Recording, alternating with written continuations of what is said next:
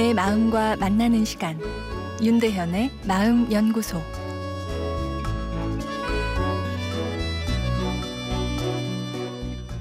안녕하세요. 목요일 윤대현의 마음연구소입니다. 오늘은 행복을 연습하는 7가지 방법이란 내용입니다. 행복을 연습한다란 말 이상하게 들리기도 합니다. 행복한 일이 생기면 행복한 것이지 뭘 연습까지 하나, 이런 생각이 들 수도 있는데요. 최근의 연구를 보면 행복감이라는 것이 운동을 하면 근육량이 늘어나듯 행복을 일으키는 행복 피트니스라면 늘어날 수 있다 하는데요. 그중 대표적인 것 7가지 소개해 드리겠습니다. 먼저, 당신의 받은 축복을 세마자. 어제 말씀드린 행복 일기 쓰기가 여기에 해당하는 좋은 방법이죠. 일요일 저녁 3개에서 5개 정도의 현재 행복한 사건, 감사해야 할 일들을 쓰는 거죠.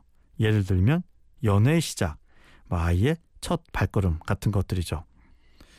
그 다음은 친절한 행동을 실천하자. 큰 봉사나 헌신을 이야기하는 것은 아닙니다. 바쁜 사람에게 순서 양보하기, 피곤해 보이는 동료에게 따뜻한 말과 커피 한 잔 권하기, 남의 고민 들어주기 등 주변을 살펴보면 언제든 실천할 수 있는 일들을 말합니다. 이런 행동은 긍정적인 감정을 일으키고 나와 주변이 연결되어 있다는 느낌을 일으키며 이것이 행복감을 배가시키게 됩니다. 또 인생의 즐거움을 음미하기, 한순간의 기쁨과 즐거움에 집중하는 것입니다. 멋진 가을의 정취 등 계절이 주는 즐거움에 집중하는 것이 한 예입니다. 그 다음은 멘토에게 감사하라.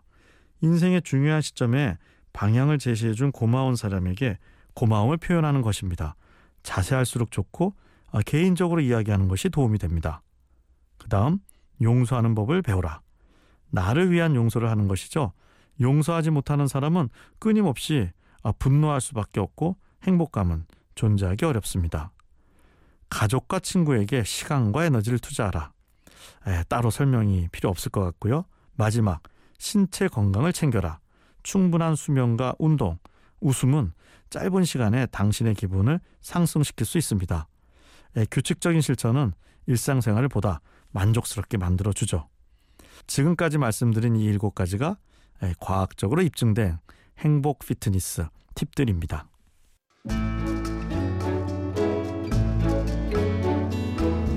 윤대현의 마음연구소, 지금까지 정신건강의학과 전문의 윤대현 교수였습니다.